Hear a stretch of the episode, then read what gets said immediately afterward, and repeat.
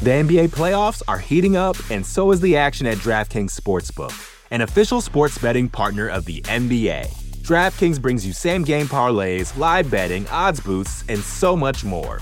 You can download the DraftKings Sportsbook app now and use code VOXMMA. That's code VOXMMA for new customers to get 150 in bonus bets when you bet just 5 bucks. Only on DraftKings. The crown is yours. Gambling problem? Call 1 800 Gambler. Or in West Virginia, visit 1 800 Gambler.net. In New York, call 877 8 HOPE NY or text HOPE NY 467 369. In Connecticut, help is available for problem gambling. Call 888 789 7777 or visit ccpg.org. Please play responsibly. On behalf of Boot Hill Casino and Resort in Kansas, 21 and over. Age varies by jurisdiction. Void in Ontario. Bonus bets expire 168 hours after issuance. See dkng.co slash bball for eligibility eligibility and deposit restrictions, terms, and responsible gaming resources. Hey, this is Scott Galloway, author, professor, entrepreneur, and most importantly, host of the Prop G podcast. We got a special series running on right now called The Future of Work, where I answer all your questions on surprise, the future of work. Questions including what are we missing when we work remotely, or how do we handle work life balance when a major opportunity comes knocking? From the provocative to the technical, we're offering insights you won't want to miss. So tune in to the future of work, a Prop G Pod special sponsored by Canva. You can find it on the Prop G Pod wherever you get your podcasts.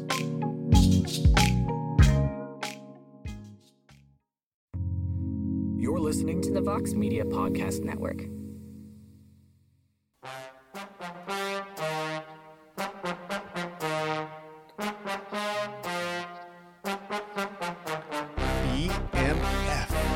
BMF. How do we like our mother effers? We like it bad! I was not ready for that introduction, but the UFC is uh, back in the Beehive State. Salt Lake City, Utah, the site of UFC 291. And yes, the aforementioned BMF title on the line in the main event. The highly anticipated, rematch between Dustin Poirier and Justin Gaethje. We got Alex Pereira moving up to 205 pounds to take on a former champion in Jan Blachowicz. And the whole main card, as great as it looks on paper, not official just yet. We will get to that in a moment as we welcome you to the live UFC 291 preview show here at MMAfighting.com. I am Mike Heck. Joining me, my bald brethren, the wise wordsmith, the man, Shaheen Al-Shatti. What's up, Shaheen? What's going on, Mike? Heck, oh man, I, Casey got me a little more excited than usual after this. Uh, got a rep for my man Jon Anik. One Nice. more sleep. First, ju- first Poirier Gaethje was in Phoenix. It was a banger fight of the year. Got to rep the Phoenix shirt for my man Jon Anik. And also joining, back from vacation, my best friend, Alexander K. Lee. Where is he? There he is. Oh, see, biggest Ultimate Fighter fan you'll ever find. And we can't hear what you're saying. The You're muted, is AK. I've got my dolls here. I've got my. I'm trying to reach. They're a little bit further away. They're a little. Uh, don't worry, guys. I might reach back and have, some- have some proper 12 or some uh, stout in the middle of the show, but uh, I'll keep things profesh. Don't worry about that. You broke into Connor's house. It looks like. We hang out. No, we, we, we were hanging out and watching uh, TUF again. We, we we watch it separately first. We do the show. We do TUF Hang, and then later in the week we get together and just watch it again, just for fun, like just to enjoy it. Makes sense. Sounds like uh, ap- ap- apparently you came back to a great episode of TUF AK. Oh, it fantastic. One of best fights in the history of the show, Boy. right? Guys, watch this week's TUF Hang if you want to hear how enthusiastic I was about the latest episode of The Ultimate Fighter 31. Well, I'll tell you what, we're not going to see, we, we are not going to see what Roosevelt Roberts and Austin Hubbard did in the main event tomorrow. We are going to see Dustin Poirier versus Justin Gaethje get after it one more time, potentially for 25 more minutes. And AK, as we mentioned at the beginning, the whole main card is not official yet. Michel Pereira missed weights by a whole bunch. And as of right now, the fight with Stephen Wonderboy Thompson, not official. Wonderboy made weight. So we have no idea what's going on there. I think one, I think we're all in the assumption that it will happen, but Wonderboy has been in this position before. I'm sure we'll talk about this in a moment. But AK, as far as the main card goes, sometimes we're like, oh, this main event is great, but the rest of the undercard is not fantastic. This main card, if everything stays intact, it is pretty damn good. let's. We haven't heard a gymnastic scale from you in quite some time. So, what is your gymnastic scale for UFC 291? Most specifically, Uh, the main card. First off, I'm just throwing up a little poll here. Uh, from one to ten, how much do you care about the BMF belt? So 10, 8 to nine, six to seven, and five or less. So let's just throw that a little poll up there for the people. See how they're feeling about the uh, BMF because this this is a great rematch no matter what. Uh, headlining this card. And uh, again, I don't know if the BMF aspect is adding anything to people for people. I mean, there's some talk about. You know, the winner very likely getting a title shot at some point. Uh, but overall, the card, I agree. I love the main card. The main card is great from a name value standpoint. I think the matchups on paper are excellent. I know we'll dive a bit deeper into all of them uh, as as the show goes on. So love the main card. I actually really like the prelims too. I think I mentioned it on to the next one, Mike. I know uh, some people might be looking at some of these names and unfamiliar with some of these names, but again, as far as matchmaking goes, I think they put together the right combinations for uh, good back and forth fights. We could see some exciting finishes. So this to me is a is a solid, solid pay per view card uh, in the year of our Lord 2023. I'm gonna go 9.2 on paper. 9.2. Maybe that's too low. I don't know. If you are just talking about the main card, if you're just planning to sit down for the main card, you might rate it even higher. But um, for I guess I'll, I'll ding it, not really ding it, but it would be a little bit more if uh, you know there was an undisputed title on the line, something like that. But again, I always say belts are props, rankings are just numbers. As fr- from what we know of the fighters that have been scheduled for this card, it looks like there's a lot of potential for this to be memorable. So uh, I love it. I'll, I'll go. I'll go nine point two. Shaheen, not a lot to complain about here if you're dropping 85 bucks. And there is a compelling story to every single one of these fights. And for more, I would say like 60% or higher, I have no idea what the hell's going to happen in either of these fights. Like they're so compelling in that way. Obviously, we starting from the main event and even Kevin Holland, Michael Chiesa.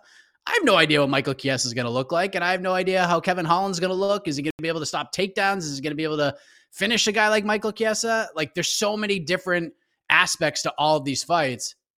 There's not much we can ding on this main card, right? Like, if you're spending 85 bucks, I feel like at least on paper, we're going to get our money's worth here. Are we not?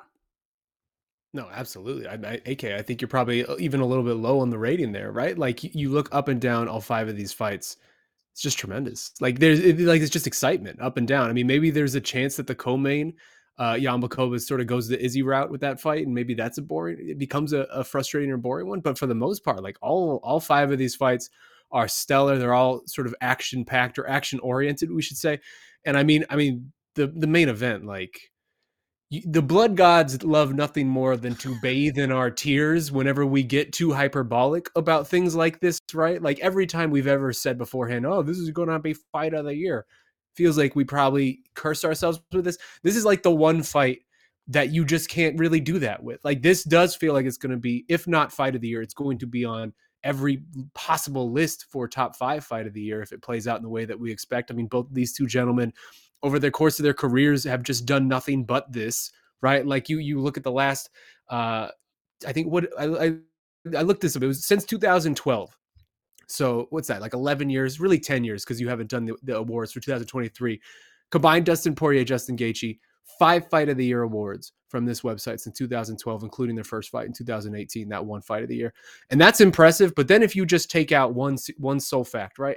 Take out that three year run where the most exciting fighter of all time, Mr. Robbie Lawler, Bob Violence, dominated that category. Take out those three years.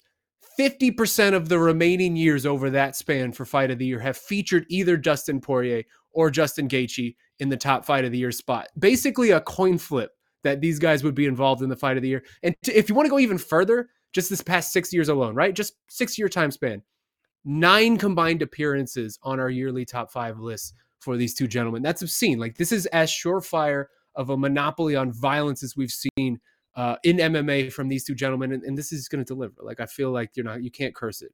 This is going to be tremendous. And I was in the arena for that first fight, and it was tremendous. And this one's going to be good too. Yeah, and you throwing out all those stats just tells me that Dustin Poirier is vastly underrated in these conversations because it's always like Robbie Lawler, Justin Gaethje. There's no other guy that could be on that list, and Dustin Poirier has been a part of so many bangers from the Dan Hooker fight, all the from the Gaethje fight to the Hooker fight, all the way up, all the way up to where we're at right now. He's just Korean Zombie was like 2012. That It's one, that one fight of the year, man. Like he's been doing this. He's he does this. This is what he does. this is what he does, and this is such an interesting matchup, Shaheen, because you, like you said, you were there for the first one. It was a car crash, and this was five years ago, over five years ago. So now these two are going to get after it a little bit better. Justin Gaethje's still has that style, but he's more controlled now. And it was since the just the Dustin Poirier loss. That's when things started to to turn a little bit for him. Poirier just continues to get better, continues to be more well rounded, and both these guys are just so much better than they were five years ago. So, if you can kind of lay out how you feel this fight's going to go, do you feel like it's going to be like how similar do you think it's going to be to the first one? Do you think it's going to be a little more technical? Like, I know it's almost impossible to answer, but if you could sort of imagine if someone was like Shaheen, bet on how this fight's going to play out, how are you going to try to put that into words? I mean, violence is the one word that I would throw because that's the only guarantee, right? Because I, I, feel like both these guys, this is so intriguing to me and a lot of other people, I would imagine, because both the, these men find themselves in such identical circumstances, right? Both 34 years old, both very much sort of this is like the last gasp. This is the last good run. If you're going to make a run to that undisputed title, which appears so important for both of these guys. We've even heard it this week, them talking about, you know, BMF is cool as a legacy fight, but like ultimately it doesn't matter if you don't win that undisputed title. Both these guys have interim on their resume, and that I would imagine is not good enough for either of them. They're going to try to approach this, I would say both of them, in a way that would appear to be far more technical than the first fight. But the thing is, is that both of them just, AK, I know you love it. They got that dog in them. They really got that dog. In them. They got many dogs in them, and all it's no, going to take don't. is a little. they absolutely do, and you, you that's ridiculous. That's ridiculous. This is the one fight where you can acknowledge they got the dog in them. You have and human it, organs it, inside of them. Do you have you seen the X-rays? No, I haven't. I bet a lot of people are going to post them on uh, on Saturday night. There's hilarious X-ray with a friggin' dog I, in there. I, I, can send them to you. I'll, I'll slack them over to you. It'll yeah, thanks, thanks, yeah, thanks. no worries. Uh, but it's just a thing of like I would imagine both these guys are going to try to approach this much more technical than usual, right? Especially you know Justin, we've seen this from him of sort of towing this line between chaos and, and technique and sort of being uh, not the the Justin that was doing insane shit with Luis Palomino, but sort of like becoming that that medium ground, right, between that between those two things. But the thing is, this is just so important to both of these men. Like the result of this fight is so deeply important to both of their careers and sort of what's left that I can imagine that the moment either one of them feels like they're down, the moment either one of them gets in trouble, all bets are out the window and we're just going to go back to to what these two dudes do best which is just brawl the hell out of other people and just turn things into absolute mayhem. So like I, am sure this will be some sort of uh, measured fight for for at least a little bit at the beginning but the moment some s goes down like all bets are off and i think we're just going to see absolute chaos and I'm, I'm i'm so excited for it. What do you think ak how do you think this if we compare it to the first one, is this going to be like at the end of it? And I know this is a sport where immediate things happen. We're like, oh, this is the best thing we've ever seen. Are you confident that this fight is actually going to exceed the expectations that the first one gave us? Is there a chance that this one's actually better? Do you feel like it will be better than the first one? Yeah, yeah, there's a good chance. I mean, the the the worst thing, the worst prediction you make for this fight, because Shaheen was, you know, guaranteeing that it's going to be a great fight, and I'm willing to make that guarantee too we've get we've seen crazier things. We've we've had fights in the past that we said for sure is going to end in a knockout, for sure is going to end up be a banger, and it doesn't happen. I'm very very comfortable saying that this will be an entertaining fight. Is it the worst thing you can say is that oh it won't live up to the first one, and that's fine. The first fight was amazing. The first fight was probably I don't know one of the 25 best fights ever. It's an it's an amazing fight.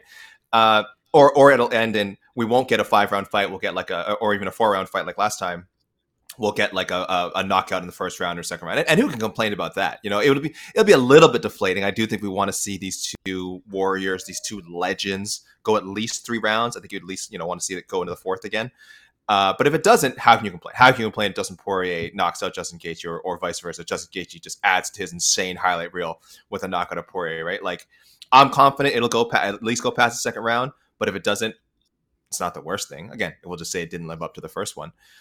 Uh, as far as how how it'll play out, I do think it it just logically will have to start off a little bit slower, um, just because again, both guys older, wiser. I believe Justin Gaethje when he says, you know, he's sort of learned to channel his emotions better, especially ahead of this fight. He knows how important that'll be. Um, you know, against someone that has beaten him before, that he did not not lose his composure, but someone who figured him out. You know, if you watch that first fight, that one at the Eddie Alvarez fight, both kind of had a similar rhythm where uh, Alvarez and Poirier, you know, they they they weathered the storm. They, they they they took all the data from the from the first couple of rounds, and then they eventually pulled away and and, and finished Gaethje. So Gaethje's aware of that. He knows why he's lost the fights that he's lost in the past. So I think it'll be a little more methodical. I think we saw some of that in the Fiziev, in the Fiziev fight, which was a really good fight. But I think you did see a little bit, a little bit, a little bit, a hint of like the kinder, gentler uh, Justin Gaethje. But I also agree with Shaheen that that can only last so long. At some point, uh, someone makes you bleed your own blood, and then you just got to start going nuts. So I think it's gonna be an amazing fight. I would be surprised if it lives up to the first one, but just because the first one was so good, not not because I think this fight would be bad, just because the first one was so good. But uh, that doesn't mean that this won't still be one of the best fights of, of 2023. So uh, I'm totally looking forward to it, and uh, I think it'll be different, different in a good way. It just means so much to him. It yeah. like it, like it just means so much to both guys, right? Like this is like we we have so much experience with both these gentlemen at this point, and I think Justin, Mike, you, you brought this up at the beginning, but like Dustin is almost underrated as a lightweight, underrated historically, but also like underrated as being this guy willing to get into these incredible firefights and these exciting fights that we remember forever. Like he has him littered up and down his resume. Like this just means so much to both of these men, and both of them are still so durable at this stage in their career. Like, I don't know, man. This is just this is as good as it gets, right? Like, like maybe a title's not on the line, maybe this isn't the most important fight of all time, but god damn, I can't wait to see just what happens when they when you lock these two guys in the cage together. First of all, how dare you? There is a title in line. It's the BMF title. In case he just sang about it the entire intro.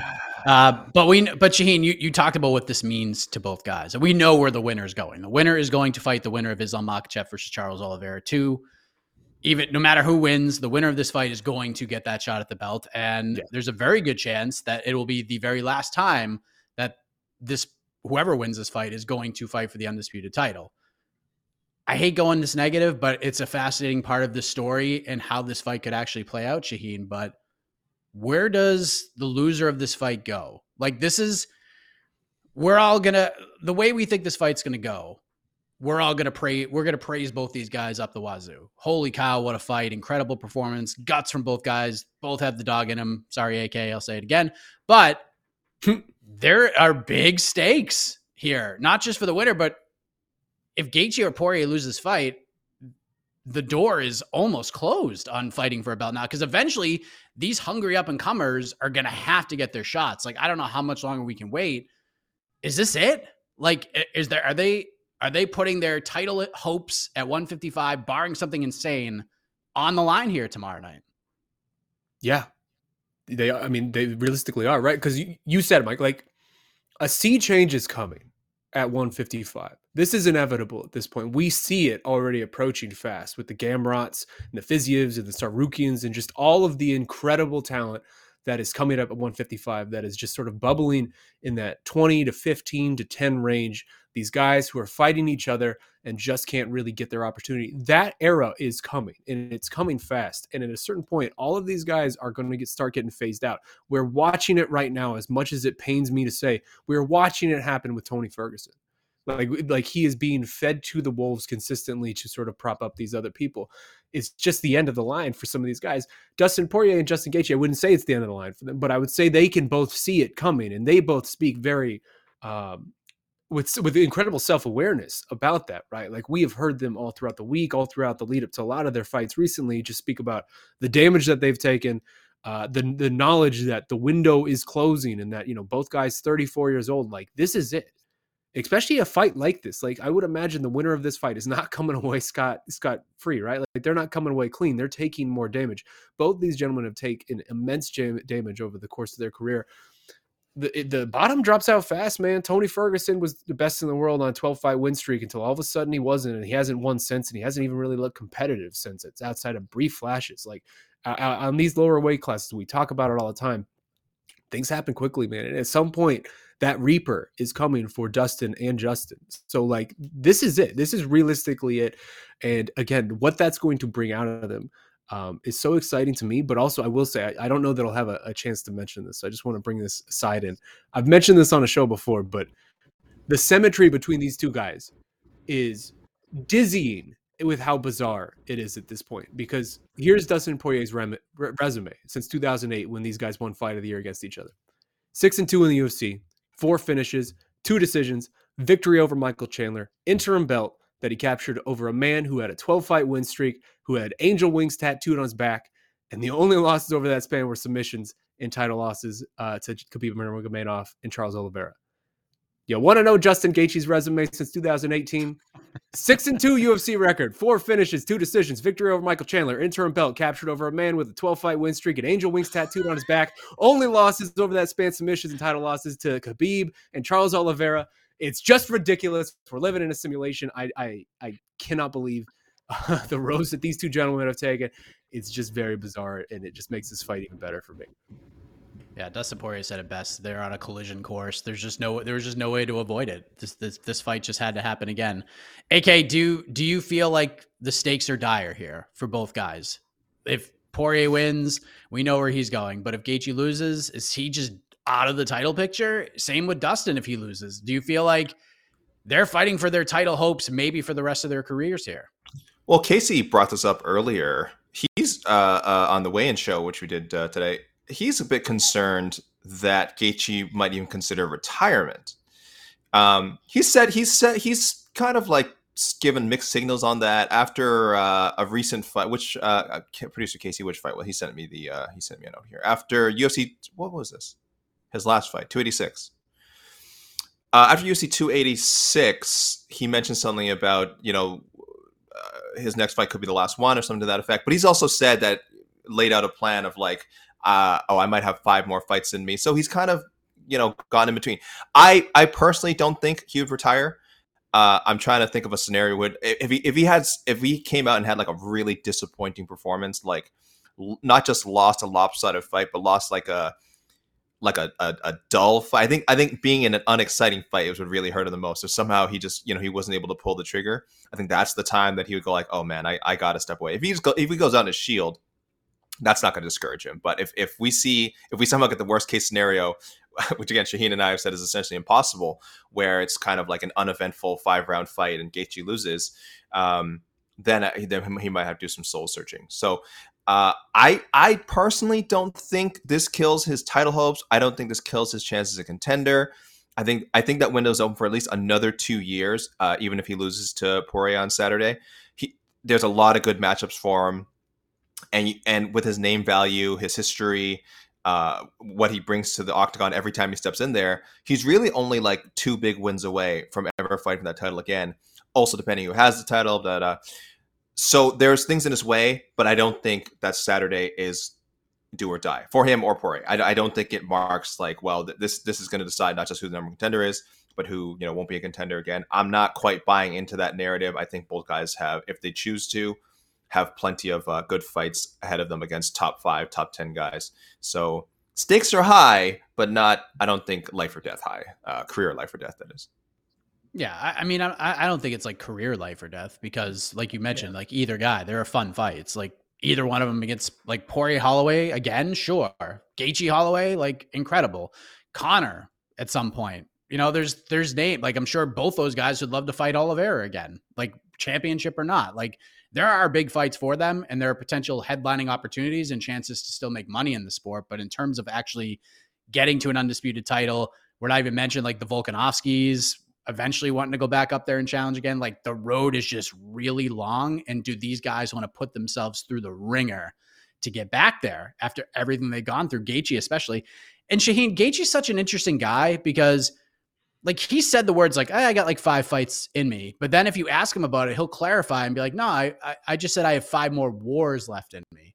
And then if you ask him like how many ticks on the, the the, boxes that he's actually checked off since the Michael Johnson fight or the Poirier fight, he'll say one. He'll say just like just the Charles Oliveira fight is checked off. Like he doesn't consider the Fiziev fight a war. He doesn't consider the Michael Chandler fight a war. Like this guy, I don't understand. Like how he's just like, nah, those aren't wars. But the four minutes I went with Charles Oliveira, that was a war, my friend. The the mold of which this man is cut, it's just it's unreal, Shaheen. It's just unreal. I have forever been in amazement of it. I mean, I'm an Arizona guy. Um, I've I've spoken I've known Justin to a certain degree and, and, spoken to him for the majority of his career, dating all the way back to when he was just a prospect in World Series of Fighting and he was still doing this.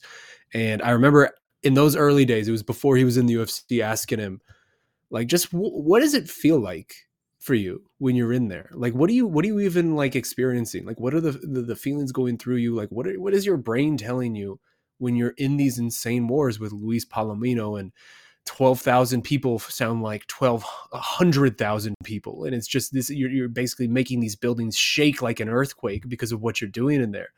And he's always just been so, I don't know, like nonplussed about it. Like it's just not a big deal. Like it's, it's, we, we said this thing with, with Robbie Lawler. I don't remember if this was on a day, the dam we did with him or, or the post show or whatever, but like there in a, in a different life, Justin Gaethje is wearing, uh, you know, like the skulls of his enemy on his head as a helmet and just leading people into battle with his battle axe and just marauding over Europe. Like he's just like you're you're afraid to see him on the battlefield because some people are just wired differently, and both these guys are. To, to Dustin's credit as well, he falls under that category. But I mean, Justin Gaethje is top two most exciting fighter of all time. Like you put on the most exciting Mount Rushmore, it's Robbie Lawler, Justin Gaethje. Those two spots are secured, and then everyone else can go ahead and fight for the rest of those two spots. Like that's just who this guy is. Um, I think every single one of his UFC fights, except for one, maybe uh, he's gotten some sort of post fight bonus. Like it, it, doesn't make sense to me. Um, it's never made sense to me, but I certainly appreciate it. But for a guy like him, like he has a different bar or barometer for these type of things, right? I think all of us would consider the Fiziev fight a war. That's going to be on our fight of the year list. That's probably one of the, if not a top three fight of the year right now. Like I would, it's it's in the conversation, and for him to just dismiss that is like, ah, you know, that's just another fight. Like that would be the most exciting fight of some people's careers, and for Justin Gaethje, it's like twelfth. You know, that it's just who this guy is. Like it's it's why we love him so much. AK over under one and a half takedown attempts in this fight. Uh, takedown attempts. I'm gonna go under. Under. I, would be surprised if we even saw like a like a you know instinct instinct takedown, like a reactionary takedown. These two guys, I don't even necessarily think it's. I'm not even to go and say like, oh, they have some unspoken agreement that they're to stand and bang. I just think that's that's how the fight's to play out. I don't think they're. I don't think either guy is ever to see a need uh, during the fight to take the other guy down. I, I think even if they get in trouble, they both again they've both been in so many wars. They're both technically so sound. They know how to they know how to defend. They know how to slip out of trouble. They know how to punch their way out of trouble if they have to.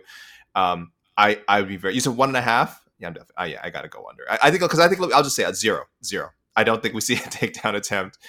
Uh, it'd be fun to watch. I always love watching Dustin Poirier grapple. I always love watching uh, Justin Gaethje's takedown defense. You know, those things are entertaining in their own way. But I just don't. I just don't foresee a scenario where, where, it would have to happen. And certainly, if this was a this was a I have to bet. You know, if I have twenty bucks and I have to bet on it, uh, I'm def I'm definitely going the under. So, with respect to these guys and their ability to mix the martial arts, because uh, Justin Poirier certainly can. Justin Gaethje, I mean, hasn't really had to as much offensively, but uh, defensively, certainly has the acumen for it. Uh, this can be standing, banging, and uh, just a beautiful, again, at times a beautiful striking battle, at times a beautiful brawl, and in the end, again, however long it goes, uh, against me, a super memorable rematch with uh, minimal mixing of the martial arts. Shaheen, same question, and I'm also going to add one more to your pile.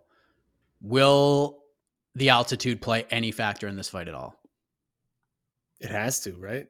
Like I don't I don't know how it doesn't because it exists. The, the the the fact that it exists means it's going to add some sort of factor. I mean, both these guys are, are cardio monsters, right? Like we we do not see Dustin Poirier fade. We do not see Justin Gaethje fade. At least later this later stage of his career, Justin very much is a pace monster, just like Dustin. I, I think that's one element to this fight that I'm glad you brought up because I don't think a lot of people are talking about it enough. I mean, both these gentlemen have built careers, or at least sort of where they are now, on that fact that they're going to be pushing the pace. They're going to be in your face. They're just going to not give you an ounce uh, of room to breathe, not a half second for you to collect your thoughts. Like they're just going to be doing the damn thing to you the entire time. So I, if you're pushing a pace like that at the altitude that they will, I don't see how that doesn't play into the factors. But I would say also both these guys are in- incredibly smart with their preparation. Justin, someone who has trained for a long time with Trevor Wittman in Colorado, so he is no no he's not foreign to the idea of altitude. Dustin's incredibly intelligent with his preparation. I have to imagine he has factored that in to some degree. Um, so I would I, I think it will play a factor. Um, but I think that factor may just be that they sort of warm themselves into this, as we've said already, where the first round, maybe even the second round, is sort of a feeling out process before we get to the fireworks, uh, and then the last, you know, two, three, four rounds are sort of when things get going. I could see something like that, but I don't think either of these guys are going to just get gassed out and, and lose in that way. I mean, that's just not who they are. You might say they got Will that get- dog. Will we get a takedown attempt in this fight, Shaheen? Maybe in like a way that like Justin took down Fiziev, right? Where it's kind of like "Ah, I'm just gonna do this to to be funny because it doesn't really matter at this point. Like I could see that where it's like the very end of the fourth round going into the fifth, and Justin's like, you know, I'm just gonna do this because I, I understand how to do it, just to to throw a little wrench in the mix. But I mean, no, that's not who these guys are. We've we've seen it time and time again. Trevor Wittman's been calling for Justin to use his damn wrestling, of which he is very good at. He competed for a state championship uh, here in Arizona eh, with in wrestling. Like he knows how to do this. Trevor Wittman's been trying to get this guy to do this for his entire career. It's just if it's not going to happen now, it's not going to ha- happen ever. Uh, no, I, I would go under on that. All right. Well, let's just get right to the picks here. Right now, according to our friends at DraftKings, Dustin Poirier minus 145 favorite. The comeback on Justin Gaethje plus 125. I think AK from a betting perspective, whoever the underdog is, I think you have to take a shot at him if you're going to bet straight on this fight. But we're not doing that here. Who do you got? Is it Dustin Poirier going 2 and 0 against Justin Gaethje or does Gaethje get one back? I used to have a pretty firm rule that I wouldn't pick against Justin Gaethje uh, in any fight that I expected to stay on the feet, you know, for an extended period of time. But that was that was before the Eddie Alvarez fight. That was before the first Dustin Poirier fight. So now that I, you know, now that I've seen it and that I've seen that he can lose a stand up battle, uh, it's hard for me to shake that. It's hard for me to shake that. Um, again, this is this is a second fight. It's really I always say it's it's so hard to beat someone twice, like in MMA, like especially when the first fight was was pretty competitive. Um, so obviously, I'm leaning towards Poirier. Uh, I just think he has the formula. I think he has the skill set to beat Justin Gaethje. It, it, we, whenever whenever we talk about how good Dustin is and how he beat Justin in the first fight, it sounds like we're like um, taking away from Justin's skills. Justin's a great he's a great technical fighter too. He's certainly known more for his slugfest, known more for that just one punch bomb knockout power he has as well. Also, oh the, the leg kicks breaking people down. He's he has but he has great technical striking ability, right? Um, it's just I just I think Poirier just has the edge there. And if unless, unless you're assuming that uh, Justin Gaethje has made some sort of leap well beyond Poirier, like I assume they've both gotten better since the first fight. Obviously, then I then I then I have to go with the guy who won the first one because I, I just don't think that Justin has, has surpassed him. It's it's really difficult. Like this is kind of guys I'd love to see them fight ten times before I definitively said like, oh Poirier, you know, owns Justin Gaethje or Justin Gaethje owns Dustin Poirier. That's not how combat sports works, right? At, at best, you maybe get four fights with someone, and in MMA, that's super rare. It might happen in boxing, MMA, very very uncommon, except for what Moreno and Figueiredo. So this is probably the last time these two guys ever fight and it's possible that this is more of a coin toss matchup than I'm giving it credit for. But again, if I have to make an educated guess, then I'm going with the guy who won the first fight because I think he can do it the same way uh, this this way this time around. Excuse me. And like the previous fight, I think it goes past the third round and Poirier by TK, KO TKO round four or five. I'll say I'll say round four again. That what a fight that that that sounds like it's going to be. AK Shaheen, Hmm. are you with him? Is it two and zero Poirier or Justin Gaethje exacts some revenge and even the feud? No, I mean AK said this is almost a coin flip. I, I think this very much just is a coin flip, right? Like this, you could you could stage this fight ten different times on uh, on ten different nights, and I think it's five and five ultimately at, at the stage of where these guys are in their career. For me, it's tough to pick against Dustin. I mean, we've seen the type of fighters that that defeat Justin in sort of this prime run that he's on. I would consider him still right now in his prime. Um, it's not it's not the type of fighter like Justin, right? Like it's it's it's someone who's more wrestling based, someone who's going to smother him, someone who's going to really negate a lot of his best strengths and not meet him at his best strengths. A, a guy like a Khabib or a Charles Oliveira, um, whereas we've seen Justin uh, sort of come out just slightly behind in these type of matchups. It's tough for me. I mean, having been in the arena, I picked Justin the first time around. I, I was pretty confident that Justin was going to get it done Dustin Poirier proved me wrong. At this point, it's hard for me to pick against Dustin, considering exactly what AK said. You know, both these guys have grown, I would say leaps and bounds for, for, over the last five years, but they are still essentially who they are. And I think once the chips are down, they will revert back to that. And I just think Dustin is so adept at winning these type of of just brawls, right? These type of firefights of what we expect this, this to be. Like he is so good at just digging down in himself and finding a different level that that just like normal humans don't possess on a, on a, almost like a supernatural level, and we've seen him do it time and time again. I could just see this being a fight where Justin Gaethje comes out very motivated, very technical, wins maybe round one or two. Dustin Poirier at some point swings the momentum back, maybe lands a big shot, gains the momentum, and we're going into round five, two two, absolutely tied, and then Dustin Poirier just by by uh, strict attrition essentially just just takes out J- Justin Gaethje in the closing minutes, maybe even in the closing minute, and gets a round five TKO. And it's just like some epic encounter that we will remember forever. That's sort of where I'm going with it. So I, I do Justin, uh, Dustin Poirier round five TKO. It's funny, like the more I think about this fight and how it can play out, and I'll reiterate, I have no idea how it's going to play out. But the more I think about it, I feel like Shaheen, you're like I'm kind of with you. This this to me, like I feel like I feel like Robbie Lawler, Rory MacDonald gets more shine than Robbie Lawler, Carlos Condit, even though from a like a technical aspect, the Condit fight is is the better fight. But there's just so many other intangibles that makes the Rory fight stand out. And I feel like the Rory fight is kind of going to be compared to the first fight that these two guys had, Poirier and Gaethje. And I feel like this one is going to be more Robbie Lawler, Carlos Condit, where it is super even heading into round five. And then it's just absolute chaos in the fifth round. Attrition, nuts. I have a feeling that we're going to come on the post fight show and there's going to be a bunch of fans out there who bet on Justin Gaethje, had a Justin Gaethje ticket that are going to be pissed and screaming robbery and all of this. But we will calm you all down by talking about just how electric and fantastic the fight actually was. So with that said, I'm going Dustin Poirier in a split decision, crazy fight. Fifth round will be round of the year. It'll be one of those types of things where we will look back on this fight as fond as the first one, but in a different kind of a way, if that makes sense. So sign me up for all of these options that myself wow. and these two gentlemen put out there. But I think we're all on Dustin Poirier squeaking it out somehow in a very competitive, wild fight, Shaheen. My I'm surprised. Friend. I'm calling surprised. calling a visit to, to Splitty City. He says Splitty City. I'm on my way. Wow. I am so surprised that all three of us are, are aligned on this. I kind of expected some dissension. Let me just throw this to you, gentlemen. Where would if I give you an over under of where this will end up on MMA Fighting's Fight of the Year list by the end of the year? Two point five. That's the over under. So if you go under, it's top. It's top two. Over, it's not. Gun to your head. Over under two point five. What do you think? It's gonna be number two. Uh, over. I think it'll be top. I think it won't be any higher. I, I, I am gonna. It's gonna have to be really good to pass again. Islam and uh, Volkanovski, and I loved uh, Moreno and uh, Pantoja so much. So I, I, if it passes that, I'll be blown away. Yeah, I, I just think that one's there's a good.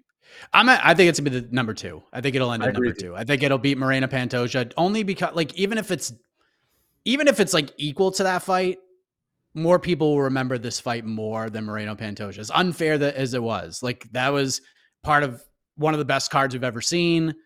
Volkanovski stole a lot of the headlines and all of that. I, f- I feel like Moreno Pantoja is not going to get the respect it probably deserves come year end, especially with five, four, four full months left to go. There's going to be other fights that come along that might bury that one back a little more. But I think with all the pageantry, the card that it's on, the build that this one had, the anticipation leading into tomorrow, I just feel like when we when we just think of fight of the year, we're gonna think of Volkanovski Makhachev, and we're gonna think of this fight just because of the, the pageantry surrounding it. I agree with you. I think it'll be two. Yeah, I can't wait. But not a bad place to be. Not a bad place to be. We there's just no. I have. I and what. And I'll say this again. I have no idea what's going to happen. Justin Gaethje could come out and just 50 45 Dustin Poirier. Nothing would surprise me. Poirier can knock Gaethje out in a minute. Gaethje can knock Poirier out in a minute. None of these things would be shocking. None of them. And that's what makes this fight so compelling. much like the co-main event, Shaheen. Now, Oh, uh, Mike, a Mike, before you go before you ahead. move on, I'd say you notice we barely mentioned the BMF belt while we were talking about the main event. Because it's Um, tangential. It doesn't matter. It I, It I matters- We're not the only ones who don't care. It- uh, the it matters to one people. Oh, oh, guys. Five, 40, 48 I said just from one to ten. How much do you care about the BMF belt? And five or less, way ahead, uh, forty-eight percent. So I think a lot of people are barely even remembering that this thing is on the line. They're, they're just super excited to see these two fight again, which is really the whole point of this, and uh, in, in a five-round fight. So it doesn't matter. the BMF belt, nice. Hopefully, eh, glad it's getting both guys more money, or I assume that's what it's doing. Uh, but otherwise, yeah, it's just a little trinket. People don't seem super jazzed about it, and why should they be? because the first time around it was it was unique it was a novelty the ufc had never done it was something very organic that was created by nate diaz like at a press conference and, and the the fact that the ufc actually went forward with it was like pretty surprising and so i think at that point it's like a centerpiece of that that fight with nate and jorge like this one it's very it's it's like very obvious and in your face that the ufc just needed to slap a title on this for they for the the uh what they have to deliver to ESPN, right? Like the contractual obligations that they are required for this. So, I mean, I, we all see this for what it is, but regardless, it's a great fight. Like you can't make me hate this fight. Yeah. I mean, if, if, if you care about it, great. If you don't, then you're like everybody else. We barely even mentioned it in the 30, 35 minutes we talked about this fight because it's so damn good. The NBA playoffs are heating up, and so is the action at DraftKings Sportsbook, an official sports betting partner of the NBA. DraftKings brings you same game parlays, live betting, odds boosts, and so much more. Don't miss out as the NBA postseason winds down. And new customers to DraftKings can bet 5 bucks to get 150 in bonus bets instantly. You can download the DraftKings Sportsbook app now and use code VOXMMA. That's code VOXMMA for new customers to get 150 in bonus bets when you bet just 5 bucks. Only on DraftKings. The crown is yours. Gambling problem? Call 1 800 Gambler. Or in West Virginia, visit 1 800 Gambler.net. In New York, call 877 8 HOPE NY or text HOPE NY 467 369. In Connecticut, help is available for problem gambling. Call 888 789 7777 or visit ccpg.org. Please play responsibly. On behalf of Boot Hill Casino and Resort in Kansas, 21 and over. Age varies by jurisdiction. Void in Ontario. Bonus bets expire 168 hours after issuance. See dkng.co slash bball for eligibility and deposit restrictions, terms, and responsible gaming resources. With threats to our nation waiting around every corner, adaptability is more important than ever. When conditions change without notice, quick strategic thinking is crucial. And with obstacles consistently impending, determination is essential in overcoming them. It's this willingness, decisiveness, and resilience that sets Marines apart. With our fighting spirit, we don't just fight battles, we win them. Marines are the constant our nation counts on to fight the unknown. And through adaptable problem solving, we do just that. Learn more at marines.com. Jan Blachowicz, Alex Pereira going down in the co-main event, Shaheen. We talked about all three of us, I believe, were on the primer asking if this is the right fight to make and kind of where this division is right now. I feel like it kind of had to be the fight to make. But Alex Pereira, Shaheen, still a terrifying individual, but he is living his best life this week. Didn't have to cut to 185.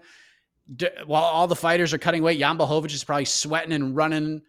We got Alex Pereira going live on Instagram playing cards and smiling and laughing and having a great time. like this is just a different kind of Alex Pereira. And a lot of people noted that when they faced off after the press conference yesterday, like Pereira was like way bigger than Jan Blachowicz in a lot of respects. Like Jan was kind of looking up to Alex Pereira. So has this week changed your views on this fight? Kind of seeing where Pereira's head is at, being kind of jovial, which is not an adjective we usually use to describe Alex Pereira, but he's a very jovial cat. Jan Blachowicz, just business as usual. Does this change the way you view this fight? Just kind of seeing Pereira just smiling more than ever. It scares me. It scares me. Man, like he may be jovial, but that man is still like stone cold in a way that he is like the most terrifying human being that I've ever come across, or at least one of. He's on a very, very short short list uh, when it comes to that. And I, it's interesting that you mentioned the stare down because I'm I'm extremely curious to see the stare down at today's uh, uh ceremonial weigh-ins because I feel like the cowboy hat kind of threw some people off the scent for Jan. Like he was wearing boots and a cowboy hat, and it almost gave him a little bit of height that's was like false height. I'm, I'm really just to see just the stripped down version of what that stare down looks like and how much taller Pereira actually is because you know they're listed six two, six four feels like it might be a bit more than a couple inches once we actually see it in that in that context. But I'm I'm curious to see it. I am so intrigued by this fight in such a a um a, a I would say like a real like I just don't understand what we're about to see because you could you could paint a but so many different scenarios to me and I would believe all of them. And I, I, I love the way that the UFC has sort of almost just adopted Jan as like this guy who's going to introduce these middleweights to light heavyweight. It's it's such a bizarre role for him uh, but he handles it so well. I mean, we saw him with Luke Rockhold. He, he sent Luke Rockhold to space with the knockout that, that he got on him a, lo- a while back. The Izzy Adesanya thing, I was one of the only people picking Jan in that fight. It just felt like Izzy the hadn't really tackled the size aspect of, of, of 205 or really like underestimated the size aspect of 205, right? Like I think he weighed in at like 199 or, or 200 for that fight. Like it was, it was, uh, it was way uh, lighter than I what he really realistically should have been to fight someone Jan's size. And I know people keep going back to that fight when it, when they're talking about this fight because Izzy and Alex are so inextricably linked that it's just an obvious jump to make of like, you know, hey, Jan's the one welcoming both guys. But Alex is just such a naturally bigger dude than Izzy that like I don't know that a lot of the comparisons feel apt because he's bigger, but also he's like rawer on a uh, on an MMA scale, right? Like he is such a raw product in MMA. The fact that he already has the UFC middleweight championship on his resume is just forever bizarre considering the experience that he has in MMA but he's just so big. Like it is impossible to me to understand forever how this guy ever made 185 in any healthy way and was able to take any form of damage whatsoever and not just get knocked over by the slightest breeze because of the amount of weight that he was cutting. Like he looks good at 205. He looks big. He looks like this was his proper size. And you know, he got I was talking to, you know, our, our boy on, on staff, Eric Jackman, New York Rick big kickboxing guy. I, am admittedly not a big kickboxing guy, so I was, I was asking him like, how was Alex looking at 205 compared to 185 when he was in Glory? Because he's obviously two division champion, and he says he got his best win of his kickboxing career at 205 over the best opponent that he faced. And so, like, it we have seen this man succeed in combat sports at this weight class. It's just the, there's always the mystery with Jan, right? Because if you read between the lines, and I don't even know that you need to read between the lines, like Jan's almost like kind of putting it out there uh, if you ask him like, "Hey, are you going to try to stand with Alex, or are you going to do the Izzy route and really, you know, resort to some takedowns if it comes to it?" It feels like Jan's kind of showing his hand a little bit of like, "Yeah, you know, like I just need to win however I can win, and then I can get this title shot, and it'll probably be through wrestling." I don't know. Is that wrestling gonna? Is he gonna, but ain't gonna be able to get to that wrestling, or is Alex gonna be able to just do something incredibly explosive in there and counteract that? Because that's the thing too. Is Alex coming in here with so much more energy, so much more of just enjoying the week and feeling himself and not feeling so depleted. Like I really am curious to see what this 205 version of Alex looks like in MMA without the weight cut. And, and also Jan's 41, man. Like not a lot of people re- realize how old this guy is. And, you know, it's 205 heavyweight. Those are the divisions where you can fight older. We saw Glover Teixeira win a title in his 40s. I don't know, man. Jan's 41. At some point that happens. I, I love everything about this fight. I'm so intrigued and I have no idea where this is headed. Like again, this could go so many different ways, and I wouldn't be surprised. Yeah, AK. I mean, obviously moving up the weight class, Jan Blachowicz stylistically, as Shaheen mentioned at the top of this, this could be a really rough fight to watch if Blachowicz starts scoring takedowns early and getting top control and getting really confident with the being able to time takedowns and just using top control. Because, like Jan said, if he wants to get a title shot, he's got to win this fight. But I do feel like he has to take a couple more chances and at least be somewhat exciting to at least have Dana go up to the press conference and be like, yeah, man, this dude's going to fight Jiri Prochazka for the title and not, well, I don't make fights the night of the fight. So stop asking me those stupid, ridiculous questions. So there's that aspect, AK. And then there's something that people bring up a lot that doesn't really get talked about too much. It's been brought up on Heck of Morning recently Alex Pereira just got colded real bad in April by Israel Adesanya. And this was not like a flash knockdown in the TKO. This, he was out like a light for it seemed like an eternity before he got back to his feet. That was a nasty knockout. And he's coming back a little over three months later. to make his 205 debut against a guy who, yeah, I believe his path. A lot of people feel that the path of victory is wrestling, but Jan Blachowicz has has deaded a bunch of dudes too. So, what's the thing that stands out most to you about this fight? Is it are obviously the intrigue's there, but does the the short turnaround concern you at all, considering what happened to Alex Pereira in his last fight, or do you feel like, well, he's a pro. If he feels he can fight, then I'm not worried about it. Uh, it concerns me, but I think it helps that he's that he is coming back at a higher weight class. I do like that aspect of it. I think the idea of someone getting knocked out as viciously as he did, and then coming back and then having to go back right into camp and cut weight and and do all that, uh, definitely to me does not sound conducive to recovery. Uh, but if you're telling me that he's he's you know he took that knockout and now he's he's doing you know he's going a weight class up we're not so worried about the dehydration and not so worried about these other. He's had a lot of time to focus on other things besides just keeping his weight on point. Uh, it makes me less concerned.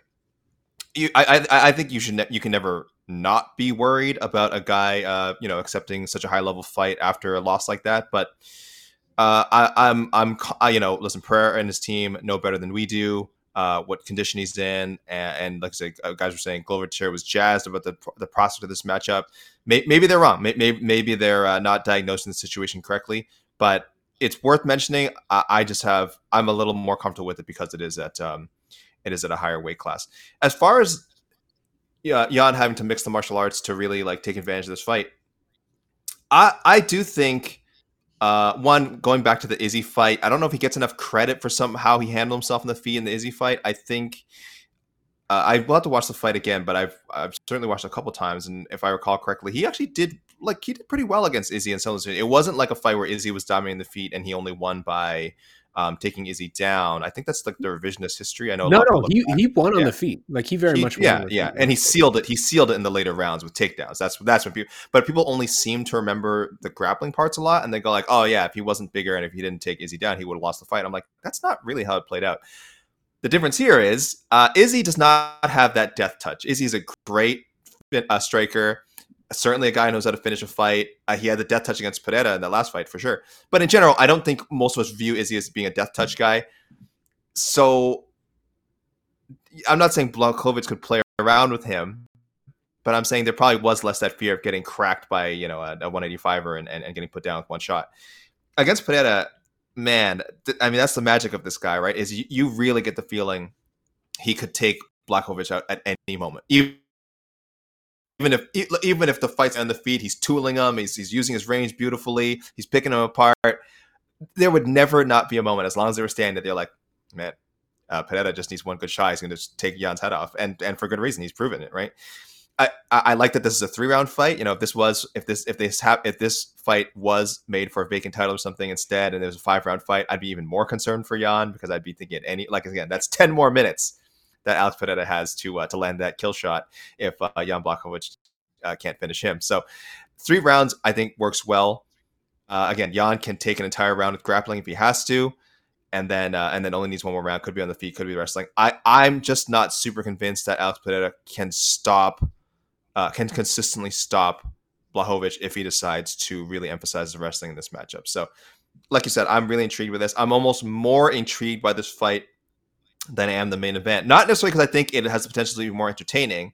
I don't know if that's going to happen because if if if Jan tries to get into a back and forth brawl with Alex Pereira, it just will not be good. Uh, but because again we haven't seen it before, because I do think whoever wins this fight is going to be is uh, going to be the one half of the, the vacant title fight uh, for the light heavyweight belt. Um, and we don't have any sort of such guarantees with uh, Poirier Gaethje, even though it's likely. So I'm I am almost more intrigued by the co-main and uh, even if it does, uh, you know, doesn't kind of play out in the most entertaining fashion. The betting odds right now, um, I mean, it's a it's a pick 'em really. Alex Pereira minus one fifteen, Jan Blachowicz minus one hundred five. It's a freaking coin flip. Shaheen, who wins, Blachowicz or Pereira? Oh boy. I mean, two. Um, one, I said that Al- Jan Blachowicz is forty one. Correct myself. He's actually forty. So sorry, Jan. I gave you an extra year. My bad didn't mean to do that. Uh, real quick, number two, do we mind before I make my pick if we just take a journey outside of the realm of reality and we just maybe walk amble over to conspiracy corner real quick? Is that okay? Uh, I mean, why not? All right, let, let, let's just journey to conspiracy corner really quickly here. There is something very odd between Izzy and Alex, right? Like I think we can all acknowledge this. Like whatever that rivalry is, is a very unusual rivalry. It's not one that we see very commonly in in MMA and combat sports, whatever. One man and one, or two, I should say, two men having a rivalry like they did in kickboxing, and then for that to transcend over to a different sport, and one man to essentially chase the other uh, into that sport, and then do it all over to him again, and then it comes back around, and we saw the last fight between Izzy and Alex, and it, it meets sort of that that when uh, when that fight when that knockout happened, that Izzy knockout of Alex, it did not feel like it finished the story to any degree. It felt like that was the the the, the sort of the Empire Strikes Back of their saga, that it was setting up some epic final conclusion where now each man has gotten the better of the other. Combat sports is a very weird space throughout history, right? Like I feel like there's a lot of mysticism and just just bizarre energies at work within combat sports at times to lead people into certain places to bring certain fights together. That sort of thing. Certain people are just drawn towards each other. And I think Alex and Izzy are just drawn towards each other in a way that is very unexplainable. And I just really haven't seen replicated in this era, at least. And to me, again, this is John, their story is not done. And we've already seen it set up where the idea of Alex becoming the 205 champion and then that setting up this epic final chapter with Izzy, that's out there in the ether. That is now the Izzy said that's the way that this next fight would happen would be Alex getting that title and him going back up to for some ultimate destiny type of stuff. I'm just throwing that out there that if the MMA gods and the blood gods and all these people were conspiring to put together the best story possible with one of the craziest rivalries we've ever seen, it would be this way. It would be for Alex to come in here, Sean Strickland the hell out of uh, and then just go in and win this title and set up probably the most incredible, anticipated wildest trilogy match that we have ever seen between Izzy and Alex, two people who just cannot seem to get away from each other, even at the airport, even like no matter where they are, they're just gonna keep running into each other. Their story is not done, and I just I just see that floating out there. I could I just see a world where we are careening towards something just incredible that we just ha- cannot even fathom yet, and, and maybe this plays a part of it. Just throwing it out there that is not based in any reality. That is just based again in the mysticism of the fight game. But it feels like if it was going to happen, it would happen in this setup. Um, so you're picking Alex that. Pereira. Well, I say all that to say I'm picking Jan Blachowicz because I do think he's going to wrestle. Uh, I, think, he's, you know, I think he's been pretty clear. Like if you can read between the lines of his interviews, that like he's gonna he's gonna do whatever it takes to get that title shot. He sees it. He's 40. He like this is the last chance for him to sort of reclaim the belt. He was so close against Ankalaev. I think he'd be insane to want to go out there and fight Alex at the like one of the best kickboxers in the world in a kickboxing match because, as AK said, Alex has the death touch in a way that few others do. Uh, I could see this being a very grinding fight, a very frustrating fight for people who are hoping for entertainment. If Izzy can out wrestle Alex, which we've seen he can, then I'm certain that Blachowicz can out wrestle Alex. And I think he'd just be insane to not try to do that. So I see Jan winning a, a, unanimous decision that maybe leaves us cold and a little frustrated. But again, conspiracy corner is out there. I wouldn't be shocked if we see something crazy from Alex. Tune in next week for Sean's conspiracy corner. AK, are you with uh, Shaheen? Uh, yeah, I've got, I've got, uh, I've got Jan grinding out a decision. Not even say grinding out. I think he'll, I think he'll have some offense in the ground too. I don't think it's just gonna be take him down and smother. I think uh, we we are gonna have to see some ground defense from Pereira uh, just to avoid getting finished because I think Jan will get him down. I think he's gonna land ground and pound. Uh, I don't know if he's gonna risk position to go for submission attempts. I do think it'll be more control and strikes. Um, and then uh, and uh, there might be some moments where we feel like he's going to be able to put Pereira away, but Pereira I think is super tough. Again, he trains with Glover. He's got he's you know he's I think he's going to have better defense than we think, just not enough to avoid um, being put in his back over and over again. So I should note though, I it is well documented. I am the worst person in the world at picking Jan Blachowicz fights. I think in his last whatever seven, eight, nine, ten fights, I picked maybe one or two correctly. Uh, I was I thought he'd beat Ankalaev. I was wrong. I mean, it was a draw, but still, I was wrong. Uh, Rakic, I picked Rakic to beat him. Uh, wrong. Glover Teixeira, I'm pretty sure I picked him to beat Glover. Wrong. I, I picked Izzy to beat him. Wrong, and so on and so forth. You can keep going down. Name any That's any impressive. of his recent fights. So I say Jan Blachowicz, which probably means, and that is my official pick. I'm not changing my pick, but I'm telling you guys out there, if you are if you are betters, uh, you probably want to go like based on that Pereira first round knockout or something because I have no gauge for Jan Blachowicz fights. I keep picking him wrong, whether it's for him or against him. I never have a feel for it. Uh, my brain tells me grapple your way to a win, Jan, and that's what's going to happen. But these, uh, you know, these things always just play out so differently. And we're talking about a guy like Pereira who ha- just can take you out at any moment. Uh, a, a knockout win for him wouldn't shock a single soul. Look, look, my friends. I like to throw out my gut instincts from time to time, and sometimes I'm totally wrong, but sometimes I'm right. And if there's one thing, look, the, if the UFC does something not well, we're going to tell you about it. But if they do something very well, we're also going to tell you about it. The UFC matchmakers have match made Alex Pereira to perfection. Like they have seen things that they just know how to book this guy and set up what they want. Now, do I think that this will it eventually lead to an Adesanya trilogy at 205? Certainly. Is it going to happen within the next year? Probably not. Izzy's got things to do with DDP. Pereira would still have to beat Jiri or whoever he fights for the title. There is a part of me, I mean, and I think, I don't think this is far fetched. The UFC wants Alex Pereira to win this fight. 1000%. They want 100%. to do Alex Pereira versus Jiri Prochazka and eventually get to the place that Shaheen took us to. I know there's a lot of talk about year end awards and fight of the years and things like that. And we're very confident that Dustin Poirier versus Justin Gaethje 2 is going to make the fight of the year list. I am also quite confident that Alex Pereira versus Jan Blachowicz will be nowhere near this list. However, there is going to be another award that this fight is going to lead to. It is the knockout of the year, and it is going to come from the flying knee of Alex Pereira oh. to Jan Blachowicz in round two. It is going. We are going. I, am telling you, I've I've already envisioned this. GC and I are on the watch party. We're on set. We're watching the first round, and we're feeling like, oh, this is going to be 15 minutes of this. Jan gets a takedown, lands a couple leg kicks, gets a takedown, four minutes of control time. Second round starts. Blachowicz has a little success, gets a takedown, but then all of a sudden Alex Pereira gets up to his feet, and we're like, all right, maybe we got something cooking. Blachowicz is going to get a little frustrated by that. And then he's going to shoot again, and he is going to run into just a ferocious knee from Alex Pereira right down the middle.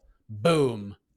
Night, night, Jan. Alex Pereira wins in spectacular fashion and will be on the knockout of the year list at the end of the year. So I'm going Alex Pereira. I think I don't know if we're taking the direct journey to conspiracy corner, but uh, I think Alex Pereira is going to win. I'm not confident, but that's what my gut's telling me, and I, and I'm painting the picture that my gut is telling me. There you go, Alex Pereira gets it done. It. My love best it. friend, I, I, love it. I not yeah. often you hear people calling the knockout of the year beforehand. If this happens, Mike, I need some lottery numbers from you. I don't know if it will be the knockout of the year, but I, I I'm saying it's going to be in the top five. We will be mentioning this fight on that on this list for sure. Uh, we mentioned Stephen Thompson, Michel Pereira. We don't know what the hell is happening with that fight. We probably won't know until we get ceremonial weigh-ins. Jon Anik said at some point during the official weigh-ins that we might have to wait till like the afternoon to figure out what the hell's going on with this fight. So stay tuned for that. Got a feel for Wonder Boy Thompson. He's been in this position before. A lot of people thought he beat Darren Till, lost a pretty rotten decision, if we're being honest, and put him in a tough spot. Now, with his title hopes dangling by a thread, he might have to fight Michel Pereira, and missed weight by three pounds. A much younger, very athletic Michel Pereira who didn't have to cut the full weight. So we'll see what happens there. Obviously, stay tuned. MMAfighting.com will let you know. Main card opens with Michael Chiesa, Kevin Holland. Another fascinating fight. Michael Chiesa coming back after a long layoff. But Shaheen, I was going to mention what other fight intrigues you the most? So the one fight I did not mention on this main card, I feel like you're going to go to Tony Ferguson, five fight losing streak, taking on Bobby Green, as Tony does, Shaheen, as he typically does, no matter how many fights he's lost. Tony knows how to make fight week very interesting, and he knows how to turn attention upon himself. Dude's pulling out knives during his during his during his scrum at media day. Him and Bobby Green got after it at the presser, had a fiery face off. Tony Ferguson is making us believe that not only will he win this fight, but he will go on a legendary run that will get him back to a title, Shaheen. Does it begin here? Does the resurgence, Do you believe this, man? Does the resurgence of Tony Ferguson begin tomorrow night in Salt Lake City? Did I just hear Mike Heck hop back on the Tony Ferguson bandwagon? Are, are you are you back with us, brother? There's only me left. I'm the only person left on the train. I am I am taking all comers. Uh, tickets are free. You can get two for one. Uh, I hope that like whenever this is over, you know, and, and maybe bit, maybe it's over soon. It's probably over soon. I hope that Tony Ferguson is still allowed to come to media days on random pay per view cards, just like once every like three months, four months. Let him just come and do a media day scrum can be about whatever. We can just ask him about whatever. Just because that man is so interesting. Like he has the most fun media day scrums. We're talking about tracking bears. We're talking. We're bringing out knives. None of this makes any sense. Uh, he's, he's so the bears saluted him on the way out. Like what do we? I, I, love it. I love this man so much. He, he's so one of a kind. He's so unique. Um, is this the start of a, a title run? No. I mean, we all know it's not. Like we know what this story is. Uh, it's it pains me to say. It's it saddens me sort of where we've gotten to with Tony. I mean, there was a long, long stretch during this man's prime where he was at worst the second best lightweight in the world. 12 fights in a row in the hardest damn division of the entire sport. And he didn't even get a fucking title shot to any real degree. He got an interim title shot. He did not ever even get a real shot at the real belt despite being one of the damn best in the world, in the best damn division in the world for as long as he was. And also, by the way, just an incredible action fighter throughout that entire time, an incredible interview throughout that entire time. Just the the this once in a lifetime combination of politics and just the the Conor effect and just bad management during certain ports in his career. All of it just really, and also bad luck, right? The cord, the injuries, the Khabib stuff, all of it just coalesced to make this man one of, in my opinion, the most tragic figures of this era uh, of mixed martial arts fighting. Just in terms of how the, his career played out, I think if you play it out ten different ways, this is probably one of the worst ways it could have played out. Right? Like there, what in what other world would this person not get at least one shot at the real lightweight title at any point during this incredible run that he had? It sucks. It sucks that we reached this point. He's not going to win five fights in a row and win the title. Like that's just what it is. Um, you know, I'm glad he got his big shot with Nate Diaz, the big payday that that fight entailed, uh, being able to sort of negotiate last second and, and really be, get sort of the big payday that he kind of didn't get throughout his entire career. Um, I will say though, I mean, it feels as if if ever there is a time for the MMA gods to give us one, right? Like we've seen, we just saw in our last pay per view, Robbie Lawler walk away, greatest retirement in MMA history easily. It was a magical moment. We were on the post fight show. All of us were like crying, talking about whatever, like not really crying, but like we it was it was a really emotional night. It was a really emotional scene for what happened with Robbie Lawler. If ever there was a time for that to be duplicated, right? Like can we just look back on July of 2023 as just one of the the one month out of forever where the MMA gods just finally gave us what we deserve, gave us the legend send offs that we deserve, rather than Shogun just getting sparked out by a man that no one's going to remember 10 years from now who who dances over his fallen body. Like can we get a Tony Ferguson moment? Can we get a throwback to Blades and Shades just doing something crazy, getting some sort of crazy result, a crazy knockout, crazy Darce choke whatever on Bobby Green, cutting a cool promo and then walking away in the cage and, and having a very cool retirement rather than continuing this. I doubt we can. I think if Tony wins, he's probably going to ch- just try to keep chasing this dream in my mind, though, it would be really cool if that's the way all this ended. Uh, but you know, I, I, there's a weird sense of like, I'm sure you guys feel it too, like looming, what dread over Tony fights now, right? Like, am I alone in that? Does, it feels like almost like you, you, you just you, you're expecting the worst, hoping for the best, but also like just don't get hurt much more, man. Like we've seen him take so much damage at this point. Again, Shaheen, I'm I'm not, I'm not hoping for the best anymore. That's the problem. I've I've given up hope. I've given up hope. Uh, real Prince of Positivity talk here, by the way. Um, I, You're still not hoping for the best. You've given up. Come on, I, man. I only expect the worst now. I I don't know where it was. I, I was trying to figure it out with uh, Casey earlier today. I think it was after. I want to say it was after the Dariush fight because I think I picked him to beat Dariush. So I think it was after that fight that I was like, I, I just can't pick this guy anymore. I'm not gonna I'm not gonna pick this guy to win fights anymore. Not that we don't see flashes of his former self. Not that he's still a tough guy. I mean, listen, he went the distance with Oliveira, went the distance with Dariush. Didn't look, didn't really get to do much offensively in either of those fights. Um, but you know, at least he didn't get finished. And then wins around from Chandler. Like I get it. I see. I see the flashes. I know why there's still I understand why there's still hope, but I'm also seeing I still I can't overlook the results. And even though he's losing to top guys, which is one of the reasons why I had him contentiously kind of ranked in my top 15 for so long, um, it's I had to accept. You guys kind of talked me this that there's still losses. There's still something there that's missing that's preventing him from winning fights. I love this matchup. I think the Bobby Green matchup is amazing. It's so smart. Not not not even just because uh, I I'm picking him to beat Bobby Green or anything, but because I expect it to be an entertaining fight. Those flashes that I mentioned, I think you'll see a lot of those. Win or lose, you'll see a lot of those against Bobby Green.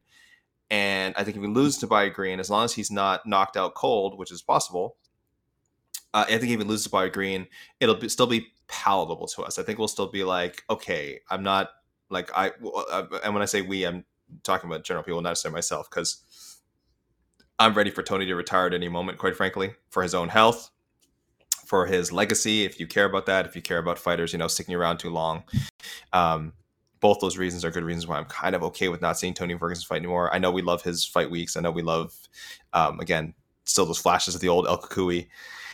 It's uh, it's just further and farther between these days, and, and again, the end result is just is so unappealing. So, love the matchup. I think it was the right way to go.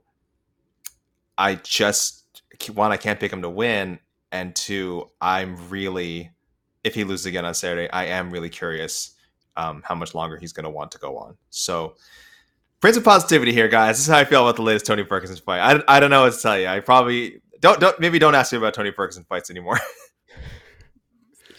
this is a winnable fight for Tony. He can it is. win. It it Like, on paper it totally fight. is. It totally like, is. What is a winnable fight for him anymore? Because I thought Nate Diaz was a winnable fight for him. So I thought that's me too. I thought that was a winnable fight as well. He didn't look Exactly. good in it. You know? I thought Like, Beneil Dariush was a winnable fight. So I, this is why I can't I can't go there anymore. I just cannot go there with Tony anymore. This is honestly like if this fight was in New York or Las Vegas or Anaheim, I would pick Bobby Green pretty handily. This is a fight where I actually think the altitude could help Tony Ferguson because that dude, if, if if there's one thing that this man hasn't lost, it's his ability to just go and go and go. So he may not be the best fighter in the world, but if Tony comes out and puts on a pace like real quick and at least is somewhat competitive with Bobby Green, the longer this fight goes, there's a really good chance this favors Tony Ferguson, especially down the stretch. Because Tony's a cardio machine. I'm not saying Bobby Green's just gonna gas, but there's a chance. And let's let's be clear. And I saw Aaron Bronsteter talk about this in a video that he posted. Scoring Bobby Green fights is not easy. We've seen a lot of splitties in Bobby Green fights, whether we felt like, oh, Bobby won 30 27 or Bobby won 29 28. Turns out to be a splitty on the other end. And we just, the judges seem to see things in Bobby Green fights or miss things that we see watching it on the broadcast. So it is not out of the realm of possibility that Tony can drag this on and turn this into just a cardio based, crazy ass fight. I don't know if I'm going to be confident enough to pick him, but there is a path to victory for Tony Ferguson. If we get the wild, high paced Tony Ferguson, he doesn't have to be a great fighter. He just needs to last longer than Bobby Green. And there's a chance that happens in this fight, especially with altitude, which will affect most of these fights on this card. So we'll see what happens there. Before we go to the peeps, we have a new mythical creature, Shaheen Al-Shatti. We have a new mythical fighter, a fighter who now has a new nickname, the six pack beast, Derrick Lewis. The dude promised a six pack. And geez, he gave us one. Dude shows up at the weigh-ins looking fit. Dude's got a six pack. He's in shape. This dude was passing out before he stepped on the scale to fight, be back. Thought he died. And then he shows up and he fulfills his promise. We all thought he was talking out of his ass. There's no way he's going to show up at six. Maybe he'll paint them on or something. Dude looks good. This is the best you've ever seen Derrick Lewis look, Shaheen. Do you feel he's another guy who needs a win really bad on this one. And if he loses to Marcos Rogerio de Lima, this will be by far the worst loss of his career. Do you, do you have a different kind of confidence in Derrick Lewis after seeing what he looked like on the scale today? I mean, he's only 38 years old, Mike. Heck, he's in the prime of his heavyweight career, baby. He's making his title run. No, I don't know. I mean, I, I, I hope this isn't too little too late, right? Because that was the thing we've always been saying with Derrick from from jump of just like if he could sort of get in a little better shape, maybe he would he would be an actual title like competitor. Like he would be a threat to win that title. I hope he just didn't do it too late. Uh, I do think this is a fight he can win, though. I mean, it, it, the the old Derrick Lewis would win this fight 100 percent of the time. the current version of Derrick Lewis, I still feel like wins this fight seven out of ten. Like he, oh look at that, Casey Look at clutch. this dude. It's good, man. He looks good. Light heavyweight Derrick Lewis, maybe in the future. Look at this guy. There was a video circulating on, on Twitter this past or X. I guess we have to call it X now. Oh. You don't have to do that. I call it. It's It's, so I call it Twitter. I'll call Twitter So all I want.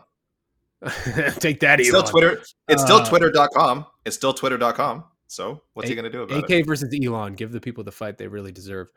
10-6 AK. He's got, AK's got that dog in him. Uh, no, there's a video circulated on Twitter. Oh, I know what Case is about to do. Uh, there's a video circulated on Twitter this week of like Derrick Lewis's only submission win, which if you've ever seen this, it's like an incredibly svelte, like ripped up, skinny Derrick Lewis. Like where was that? Like I, that's almost like what this reminds me of. But I don't know, man. I think Derrick is going is going to pull this out. I, I don't think he's a threat at this point where where the heavyweight division has gotten to, right? With guys like Tom Aspinall, Pavlovich, Jailton Almeida, John Jones. Like all, this is a heavyweight division that is not your your father's heavyweight division. Like these are real, all around just athletic beasts out here. Uh, I don't think that Derrick's able to compete with that at this point in his career, but I do think this is a little maybe a renaissance, a little vintage moment that we can get from him. It's, it's a very uh, advantageous style matchup, and I, if I can get one more Derrick Lewis knockout and one more Derrick Lewis, I'm just gonna kind of stand up because I'm sick of being on the bottom. Moment out of Saturday, it's a great night. Yep. Can't wait to see uh, how how it looks. I, I, I think can't do Derrick it, Lewis guys. is I can't probably. You're not gonna pick Derrick Lewis. I'm, not definitely sold on the pick abs. I'm not sold on the abs. The, the one thing I do like is Shaheen's right. Is this is not a spring chicken heavyweight they're throwing at him? Uh, I think they're almost the same age. I think it's like a couple of months or something separating them. So uh, Pezão's been around for a long time. Uh, so that that does give me some hope. That does give me some. And, and yeah, on paper, like if this matchup had been made a like a six months ago, or maybe before, even before the Spivak fight. You know what? Let's say if it was just a two fight losing streak, Derrick Lewis, I probably would very comfortably be picking um, Derrick Lewis to win it. But I, I just didn't like what I saw in the Spivak fight. Like that was a classic. If people can see my prediction for that fight, that was a classic. I thought we would that we would we would have the Derrick Lewis just stand up and not get submitted thing, but he got taken out in a round. And Spivak's good. Not it's not taking away from Spivak. Spivak is, is a legitimate like top fifteen heavyweight. He is good, but uh, now I'm I'm I'm I'm with I'm where I'm I'm at the same place with Derrick Lewis that I am with Tony Ferguson. Where I'm like, I just I've lost so much faith, so much confidence. I really am. I know it's terrible. It's terrible. I'm I'm a terrible person. I'm a terrible person. So I can't pick any of these guys. I can't pick any of these guys. Oh, I'm not looking at this. All right. Well, I, I'm in. I'm okay. I'm looking now. I I because I'm reading things on my screen. You thought we were laughing at him. Not I'm uh, in. with him, No, yes. I'm listen. I'm in. This is okay. I, this is someone has me and them. This is okay. I would love to see someone say they've got the AK in them. Then I'd be like, yeah, that's uh, cool. That's an original thing to say. Uh, but oh, look at the look at where is he? Oh, oh, he's uh, this guy's a little cutie. I don't Oh know my how to measure gosh. this guy. This guy's a little cutie. All right, we are Um, we are off. We are getting off the rails here in a in a I'm huge saying. way. The Prince of Uh, negativity over there may not be. I- I- I don't know like- what's going like on with you Izzy today, guys. manifested DDP. I am manifesting know. vintage performances from El Cucuy and the Black Beast. We got it. Wow, Pezão by knockout. okay, uh, let's bring let's bring Casey in. We'll take a couple of questions. Uh, we will have the People's Pre-Fight Show tomorrow, so we'll take a whole bunch more. Uh, but we've been going for well over an hour here, so we'll take a couple. Let's throw out a couple, All right, all right. and uh, then we'll get on out of here. Uh.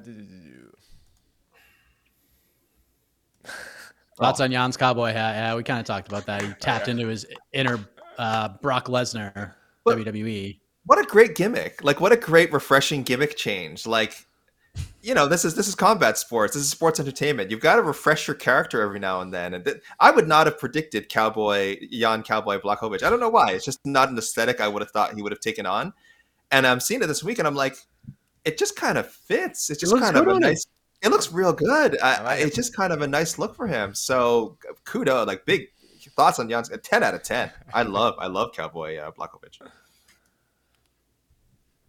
Are there any up and coming Austins coming for the throne? I was prepared for this question, guys. Oh, Let's We've hear got it. uh, Justin Tafa. What do you guys think about Justin Tafa? Yeah. just- I Heavyweight? don't know about that. Okay. Uh, Dustin Jacoby. Not really up and coming, a veteran, obviously, but uh, you know, a guy who's doing good things in the UFC now. No, no, okay. Uh, Dustin Stoltzfus. I don't think he's going to be in the. He might not be in the UFC anymore. He's one and four in the UFC so far. And uh, Austin Lingo, if you count Austin, does, is that can, does that fit in there? Is there Austin's fit. Austin's fit. Uh, Austin Hubbard Yeah, uh, on, the, an on Austin. uh, Austin Ultimate Hubbard. Fighter 31? Everyone's talking about it. Just won a banger of a fight on Ultimate Fighter. Just made it to the finals. So Austin Hubbard c- gonna come back, but uh, I feel like I'm. I'm sorry. That was those UFC names. I, I apologize to other promotions. Um, Uh, Joshua, after Justin versus Dustin and Errol versus Bud, what fight is more likely to end with the people rioting in the streets? What would cause a riot for either? I guess. Uh, to me, only a bad decision would cause a riot, right? so I don't Errol know if, like- Bud- Errol versus Bud then probably. I think It's I think it's Errol, I it's, think Errol it's the boxing fight for sure. Yeah. yeah. It's the boxing fight for sure. Will there be some backlash of like the way I see Justin Dustin going down, where it's like a really close split decision, and a lot of people feel like Justin won?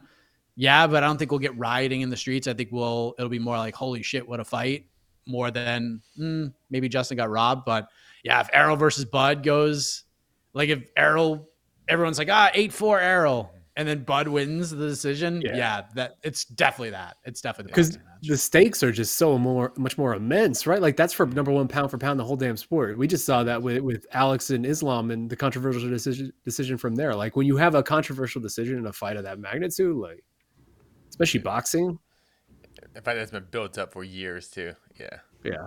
Yeah. Did I miss the low key banger? All right, let's. I, Oh. I I knew someone was going to ask it, so I didn't ask it because we had already gone so far. What's what's the low key banger of UFC 291, Shaheen? Oh man. Um I mean, it's hard for me to not default to the Bonfim Giles fight that sort of headlines the prelim card. I think that's just a really fun action fight. Although, you know, there's been a lot of uh, crapping on the Jake Matthews train that a few of us may have jumped on at various points in our lives on this MMA Uh-huh, fighting uh-huh. YouTube channel and podcast network. And I do not appreciate it because there was a Jake Matthews moment and we were all part of it. So I'm picking the Jake Matthews fight. I still believe. Man's still like what, like 26? How young is that dude?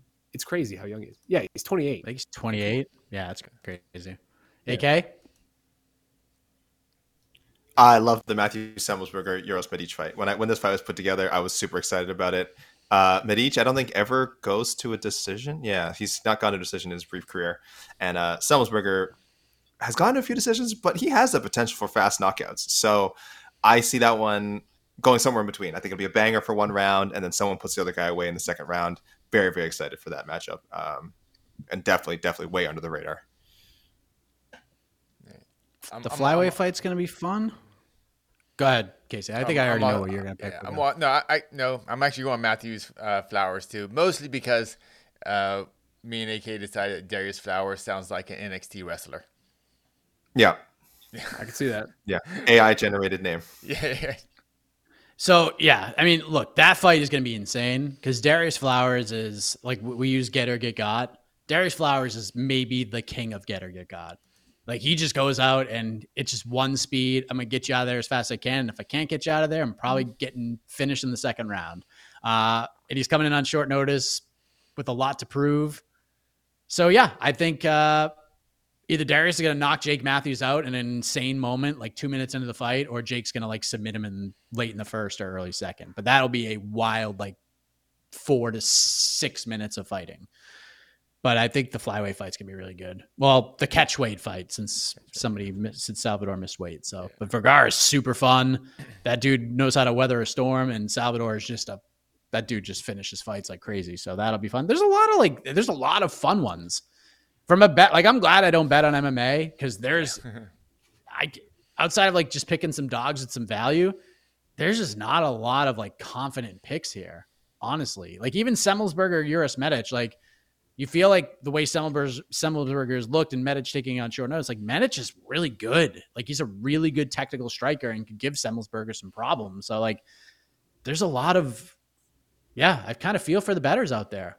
You're gonna be sweating a lot. Like GC is gonna be a sweaty mess during the watch party, one would assume. So, yeah, you should have a you should, you should have a heart rate monitor on GC during Oh, the that's a great during the- idea. during the uh, watch party. That is a great idea. If we could figure out how to work that, be- Um, just quickly, I want to say a lot of people asking is Michel Pereira and Wonder Boy still on? We don't know. There's been no update, and we've heard it's going to take a probably take a while to figure out. I wouldn't be surprised if you didn't learn until the uh, ceremonial weigh-ins later tonight. I wouldn't be surprised if it didn't if it didn't come out till then. Yeah. Craziness, man. And I get where Wonder Boy's coming It's a from. mess. It's a mess. Yeah. I get where Wonder Boy's coming from. Get- At 40 years old for Wonder Boy, if he takes a bad loss or even a loss, uh, any loss actually, uh, I mean, yeah, what's next? It's, it's I mean, He's he's still in play. He's honestly still in play for the belt right now, despite the bad losses Yes. to, to Belal and Gilbert. Like he's not like if he wins this fight, he's not getting a title shot. But I mean, he's literally on his last leg of ever getting back there. Like he can't lose again. Like he's in Ric Flair before Shawn Michaels said "I'm sorry, I love you" and kicked him in the face territory. Like he loses again, he's not fighting for a title. So he's got to be careful. He's got to he's got to be careful. He's already been down this route before. It's tough, man. It's a tough spot. another Is he- person who Is he the most youthful 40 year old, both looks and personality wise, you've ever seen? Because, I mean, other than Casey, who obviously is the answer here, like, I don't even know who else I would throw in there. Like, he, the fact that Wonder Boy's 40 is bizarre to me. Oddly enough, Wonder Boy was born a day before me. There we go. Same one year. day, one whole day. Yeah, one whole day. He's February 11th, 83. I'm February 12th, 83. Damn. Dang, I'm sorry I didn't throw you in the mix, Mike. I assume you're just Yeah, 32, 32, 33 years old. Well, you wouldn't know. He looked. Up, he he looks. He doesn't look a day over twenty nine. yeah, yeah. That's what I'm saying. You wouldn't have guessed that he's Yeah. forty. Except for this. I lost that. I was. I was bald at 22. I, I can't count that. Uh, must winish fight for Michael Chiesa against Nah. Kevin Holland. nah. Yeah. You don't think so? It'd be a three Yeah. fight losing streak. Nah. That's all right. Mike Mike's that's all right. Mike's not like fighting for contending for titles if he loses this fight, man. Like that's the reality of it. Well, I mean, what does must? So that oh, it means must win as far as just talking about. T- I thought it's like a career thing. Like, is he gonna? They're not going to cut him. No, he They won't be cut him if he loses. I don't think he's gonna retire or anything either. I don't think. I don't think it's a must win.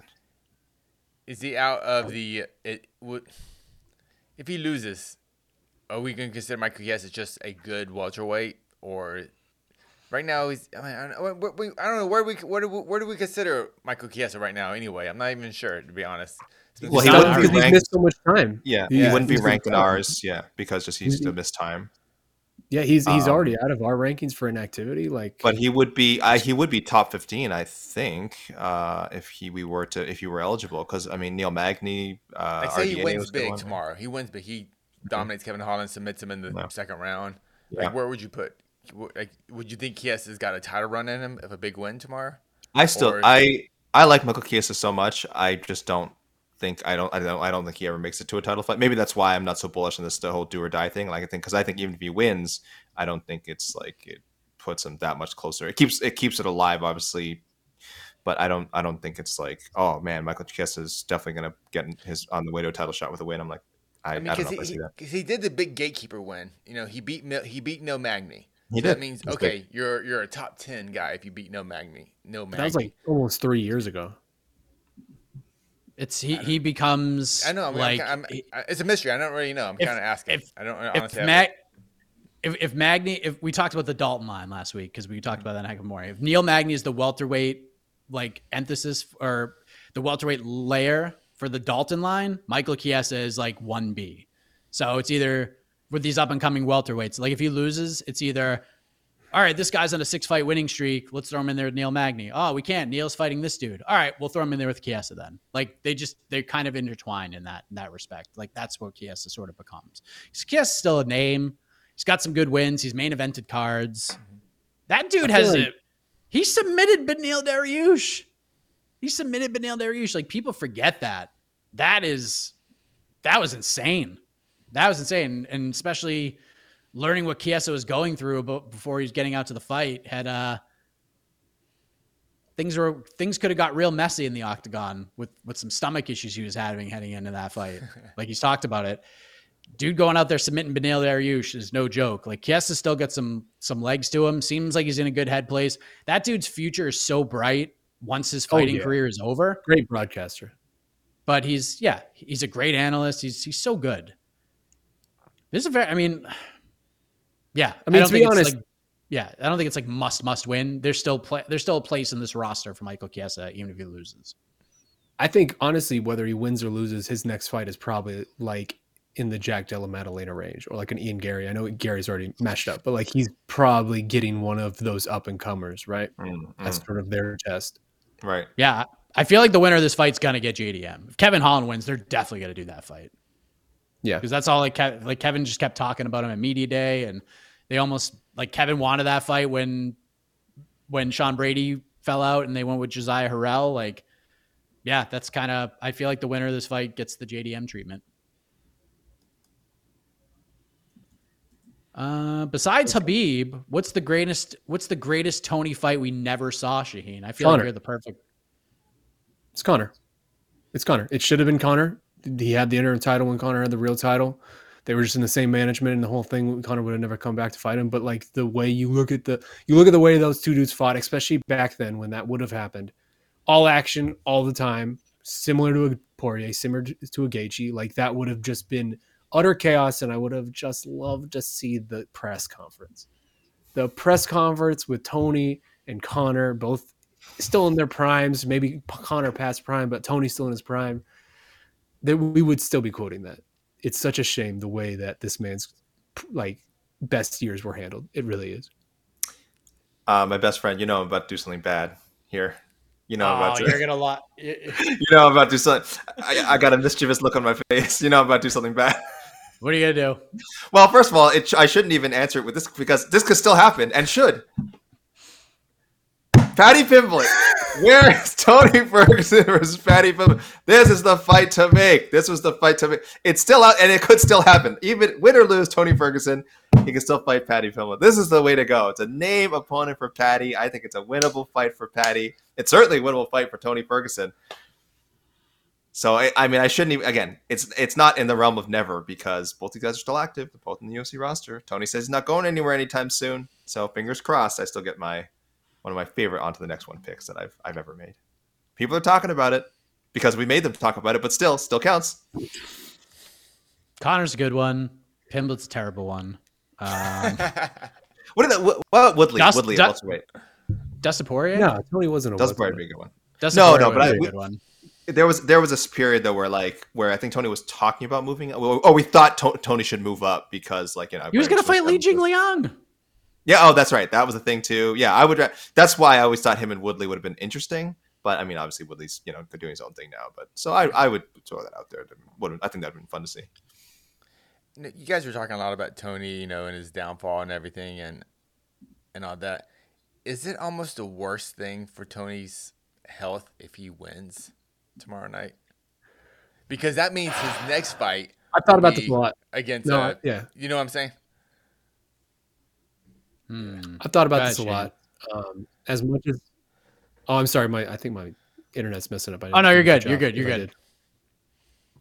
I've thought about this a lot just because I think the way that Tony speaks, he's always been someone with such like like everyone has self belief in themselves, right? In this game, you you have to, but like some people are pretty exceptional with the way that their self belief sort of drives them, and like Tony's one of those guys, like who he'll be he'll be 50 years old and think he could still make a title run, like that's just who he is. I think you're right. Like I, I I would love for there to be a world where he does the Robbie Lawler on Saturday and just wants to go out on a win, gets something crazy, goes out. It's an emotional moment for everybody, and we can move on. But I, I think there's a ninety percent chance that if he wins, he's going to think that hey, this is my moment to do a Michael Bisping thing. It's not over yet. So I, I think in the long run, you're probably right. I also feel like the UFC, like, would they still put Tony in a position to put another name over? Sure. But I think the good news is a lot of those names that really scare the hell out of us are well beyond where Tony is right now. And while like a Grant Dawson type would get a nice rub from beating a guy like Tony Ferguson, it doesn't hold the same weight as it might have two years ago. So I kind of feel like the matchmaking here is sort of indicative of what we're going to get from Tony moving forward. Maybe we get Jim Miller next, or Tony Ferguson, Joe Lauzon down the road, or like something like that. Like these, I feel like that's the territory we're going. And if Tony like you know beats a Jim Miller UFC 300 and then like fights a Joe Lauzon and wins that fight, maybe we, we're going to have to sort of protect him from himself. But I, just, I still think the UFC sees value in Tony Ferguson, but not to the respect of like, we got to use his name to bolster up this guy on the come up who is Really? just absolutely annihilating people. Like, I'm not saying it's out of the realm of possibility. I just don't think it's going to happen. Like, I don't think they're going to throw him in there with like Grant Dawson next. I don't think they're going to throw them, him in there with like Rafael Fiziev next if he wins a decision against Bobby Green. Could they do Jim Miller? I mean, who like that's that is a perfect fight for Jim Miller at UFC 300. Him and Tony Ferguson. Like, just do that, or him and Joe Lauzon. Like, there's still there's still juice left for the UFC to squeeze out of Tony Ferguson, but I think the UFC kind of sees like what's the point? Like, is anyone going to be like, "Wow, Tony Ferguson's fighting Arman Tsarukyan next"? No, they're gonna be like, "What the fuck are you doing? Why are you doing that?" You know what I mean? I but there are still fights right. for him. Yeah. I hope you're right. I, I don't think they would throw him in against an Armin under any circumstances, but I do I could very much see a smaller scale world of that where like Tony wins and then gets like a Matt Frevola or a Jalen Turner or, or a Grant Dawson Oh or something. God, that feels that. that's what I'm saying. Like that feels very within reach of, of what we tend to get. in I, I can see circumstances. Jalen Turner Ferguson if he wins. I can see. We could go Yeah. on the vet tour with Tony right now. Like, there's Matt Brown, Jim Miller, oh, Man, Lauzon oh, still wants to do the damn thing. Like Clay. Hopefully Guida. they learn to listen. Hopefully they learn to listen from Robbie, right? Like this is what people people don't want to see that. Like people want to see their legends get treated well rather than just blasted over and over again. So I mean, hopefully they learned a lesson from it, but I don't know. Yeah. Too much time Tony- in this sport teaches you not to expect good things. Tony, yeah, we'll see Tony in Abu Dhabi fighting Ihor Potieria in a middleweight fight. this next one, Shout out uh, Liam Devine in the comments. Uh, how was Tony versus Miller or Lauzon a great fight, but Tony versus Paddy Pimblett isn't? Thank you, Liam. Thank you. Asking the hard questions. Asking the hard questions. I No don't response. Mind, I don't mind There's the no Paddy response. fight, honestly. I know because you're because you're enlightened. I will say, I will say that the more time has passed and where these two gentlemen are right now, I hate it less. Yes, I hate it less. I'll take it. I'll take it. That is like honestly, if there's if there is an up and comer in this division that they would feed Ferguson to, it's probably Paddy. It's not Dawson or Tsarukyan or Fiziev. It's probably Paddy. hmm You're damn right. It is my best friend. You're damn right. It is. I'm very I upset hate- with what AK has done on this show today. I'm just saying. But I, I, Well, I'm if this fight ever gets I'm- booked, if this fight ever gets booked, I don't know how I'm going to react canceled. in real life. You- I don't know how I'm going to react. You win Otno. There's no we'll never do one. there's no more Otno points to give. You would get them all. There you go. Oh. Vlad, uh, Vlad in the comments with the right idea. Let's just hold out for Tony versus Derrick Lewis, and we can all. Be Okay. oh, there you go. Grappling Hey. match. Let's go. Ooh, Why that'd be awesome. I would That would be incredible. That'd be incredible. All right, do we have anything else? I think we're good. we got We're this is the longest preview show ever. We talked for like It's 50 card. minutes about the main event, and it was It's a good worth card. every second. Yeah, All that's right. good card. All right, we'll be back. Casey and I will be back 5:45 p.m. Eastern tomorrow, and then you can ask all the questions. That's all we're gonna do for 45 minutes. All the questions. So stay tuned for that. Watch party tomorrow, 9:45 p.m. Eastern. Myself, GC, Shaheen's gonna be there for the Blachowicz Alex Pereira fight. We might have a we might have a little surprise for the main event. Still trying to finalize. Might happen. If not, you get New York Rick, and that's still a great surprise too. And then AK and I on to the next one Sunday morning, 10 a.m. Eastern. We'll post fight show. Jose's on site.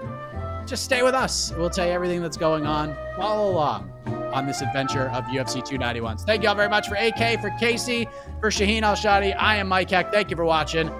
Get some sleep, everybody. We'll see you tomorrow. One more sleep, baby.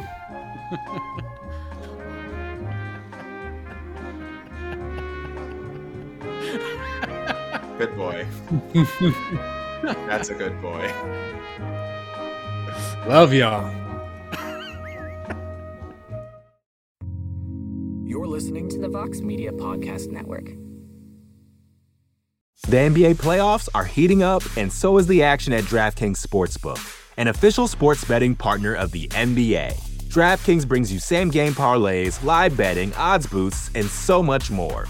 You can download the DraftKings Sportsbook app now and use code VOXMMA. That's code VOXMMA for new customers to get 150 in bonus bets when you bet just 5 bucks. Only on DraftKings. The crown is yours.